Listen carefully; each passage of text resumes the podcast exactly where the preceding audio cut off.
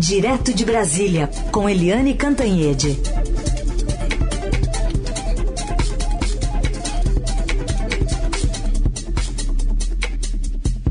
Oi, Eliane, bom dia.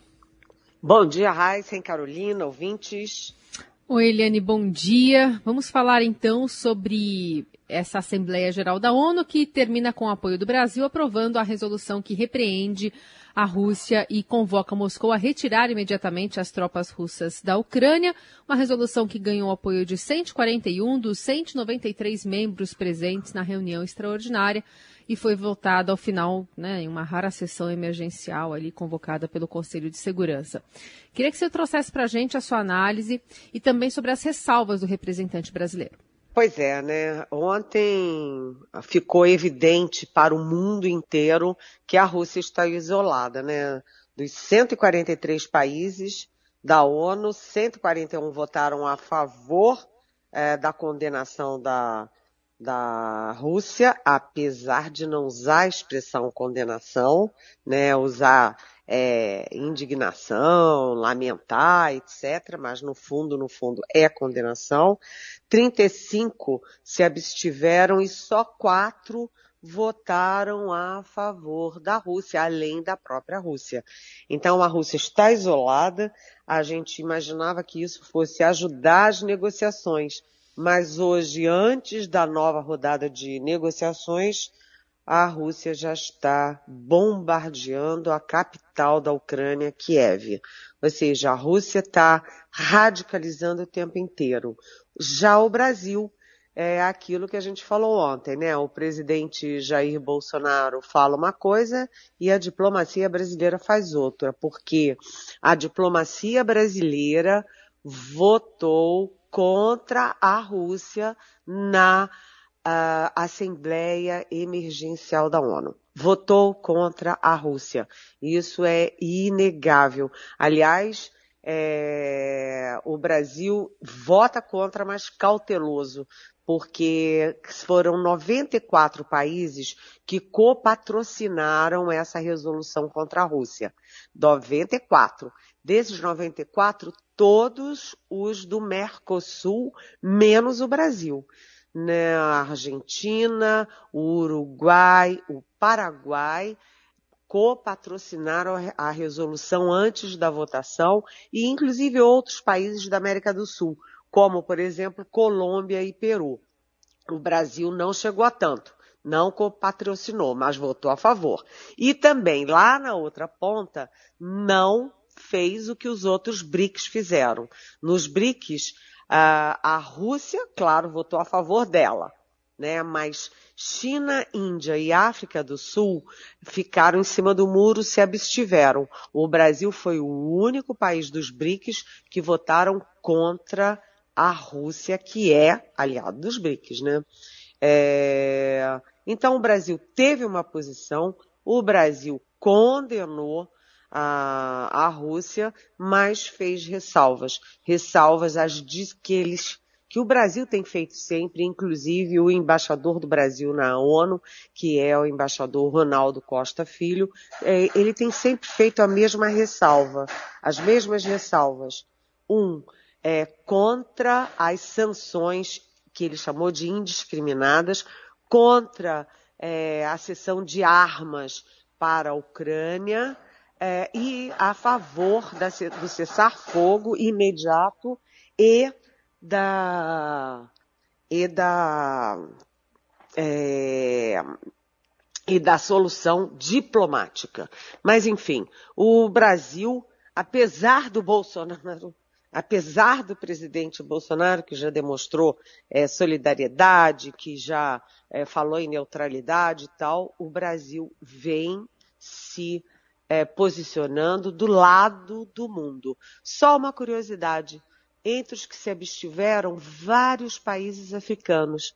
É, precisa entender a posição da África. Eu acho que a África depende muito da Rússia. A Rússia sempre teve um peso muito grande na África.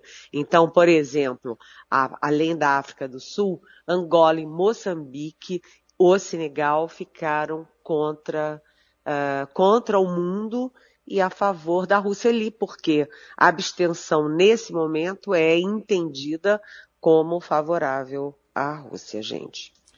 Helena, ainda sobre isso, é, tem dois ouvintes fazendo perguntas parecidas. O Edgar de Sorocaba está lembrando que houve manifestação de alguns candidatos da, da terceira via em favor da Ucrânia, mas ele, ele cita que os dois primeiros colocados nas pesquisas favoráveis a Putin. Ontem até teve o ex-presidente Lula lá no México falando que Putin não deveria ter invadido né, a, a Ucrânia. Mas o, o, o, Edgar pergunta se há algum risco de ter uma, uma, América Latina com uma base russa apoiada por Venezuela, Brasil e Argentina. E a outra pergunta é da Eliane Cervellini, que é sua xará, está perguntando também, que é, dizendo que Bolsonaro não repudia e ela quer saber o que você acha de Lula, da postura dele, se é o que se espera de um líder democrático. Então, dois ouvintes, o Edgar e a Eliane. Oi, Edgar e a minha xará Eliane. É, na verdade, é a questão da Rússia e Ucrânia, é, essa questão dividiu os dois principais lados, né, a polarização brasileira. Porque no bolsonarismo tem gente que é radicalmente contra a, a Rússia e tem gente que é contra, a, que é a favor da Rússia. Né? Radicalmente contra, eu cito, por exemplo, o vice-presidente Hamilton Mourão, que é radicalmente contra a Rússia e contra a invasão. É, mas há sim aqueles é, bolsonaristas raiz, lá ligados ao Olavo de Carvalho, o grupo mais ideológico, que é a favor da Rússia, porque acha que a Rússia está enfrentando um movimento para ressurgir o comunismo internacional. Esse movimento seria teria origem na Europa, principalmente na França, na Alemanha, etc, e teria apoio do Joe Biden nos Estados Unidos. É uma confusão mental, viu?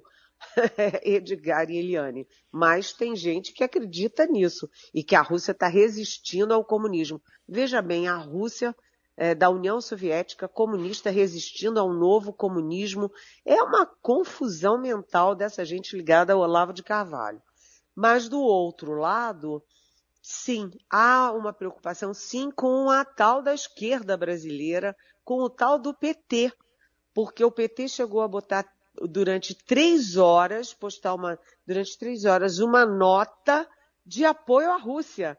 Quer dizer, como é que o PT pode apro aprovar o, o gigante invadindo, é, invadindo um país é, que não tem o mesmo nível de armamento, que não tem o mesmo poderio e que muito menos tem é, bomba nuclear, né? Como é que o PT pode apoiar? Mas a gente sabe que o PT, por exemplo, é capaz de apoiar a Venezuela, o Maduro, o regime do Maduro, a Gleice Hoffmann, presidente do PT, defende o Maduro, que destruiu a Venezuela, destruiu a economia, des, des, é, destruiu as condições sociais, produziu o maior êxodo de venezuelanos de toda a história.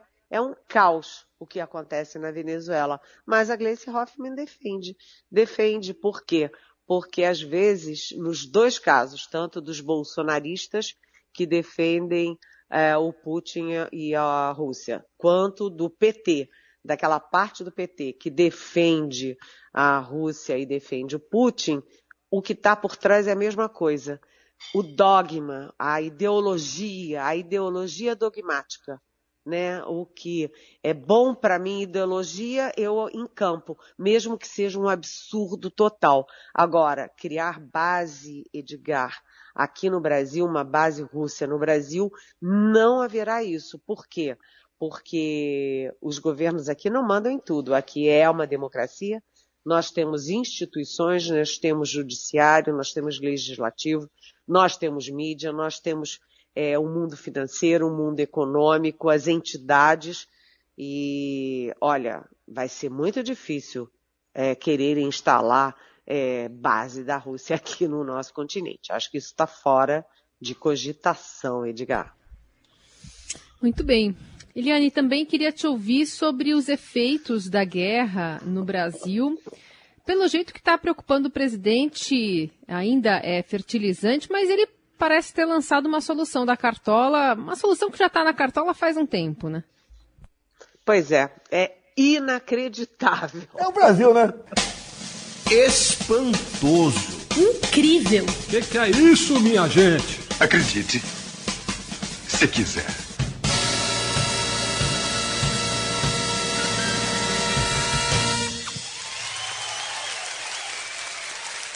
O Brasil tem um presidente muito peculiar, digamos assim, né? Ele entra sempre na contramão.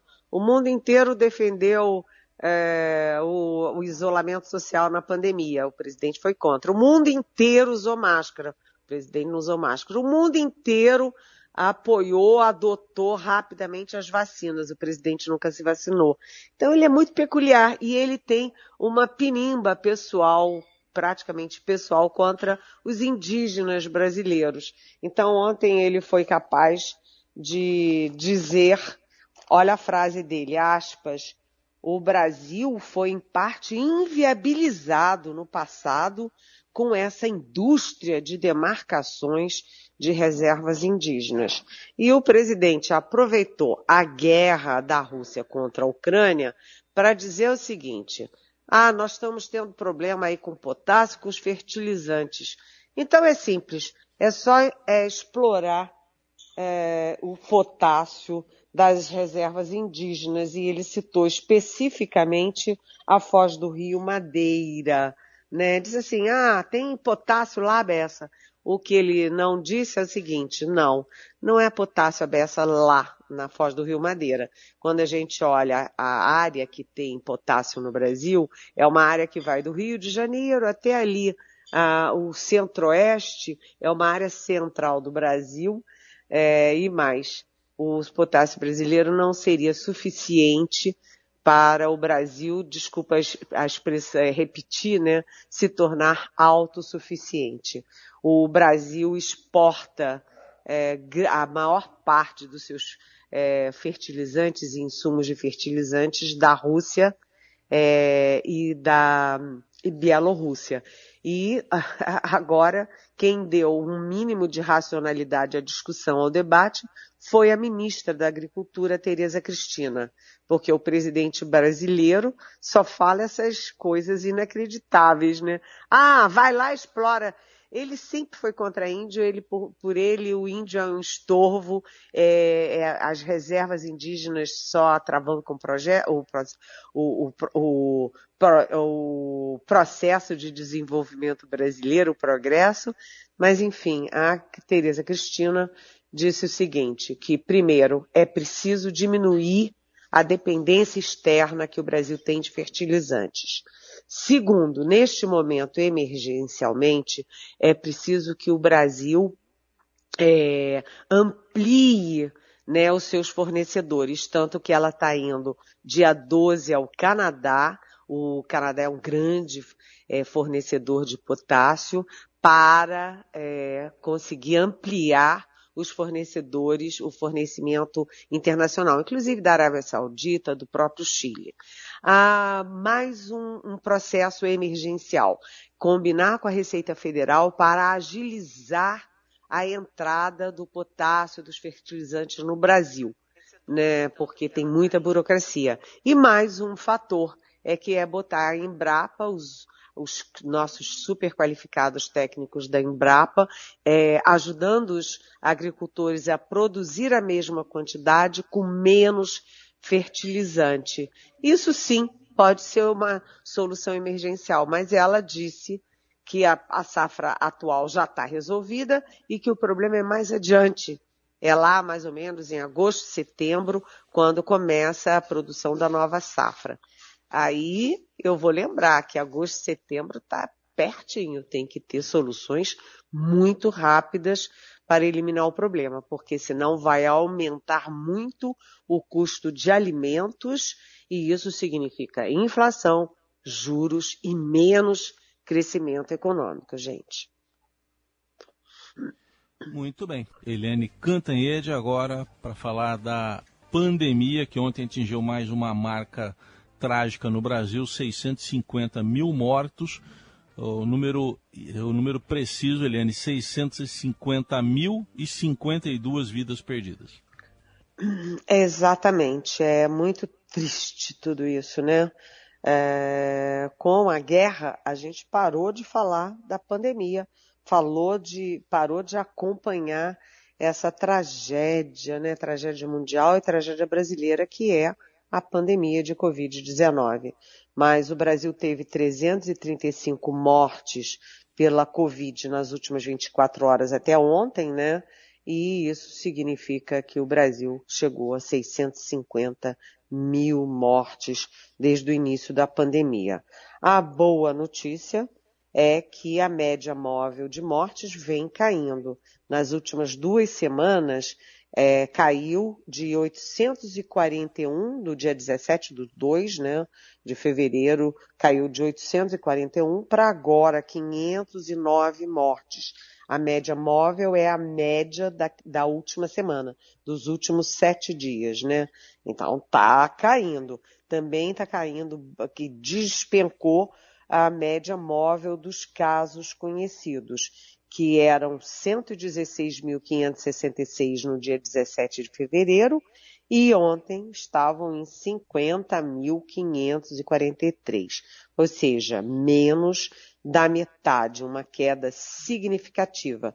O temor agora, o temor agora é do que vai acontecer aí depois passado o carnaval, porque a gente não teve carnaval, não teve desfile de escola de samba, não teve bloco, mas a gente sabe, muita gente viajando, muita gente fazendo festa, é, muita gente na rua, enfim, pode ter aí um pequeno repique. Vamos esperar que seja muito pequeno repique. É, em alta, nenhum estado está em alta. Nenhum é, dos 26 estados e do Distrito Federal. É, isso é uma boa notícia, mas vamos nos manter assim.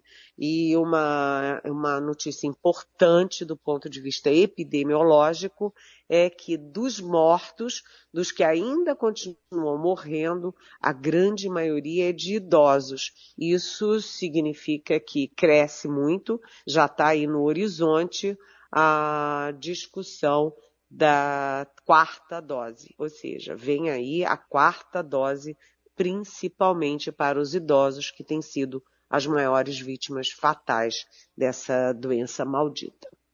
É isso. Aliás, com essa possibilidade aí, né, especialmente a partir de meados de março, a flexibilização do uso de máscaras, né, por diversas frentes, prefeituras, governos, está na pauta do dia também essa, essa decisão a partir dos números que vão sair. Iliane, falando um pouquinho mais de política, conta pra gente o que, que deve sair dessa janela partidária aberta para um reposicionamento de muitos políticos em relação à legenda que pretende disputar as eleições no fim do ano. Pois é, a gente estava falando que com a guerra a gente não está mais falando de pandemia, né?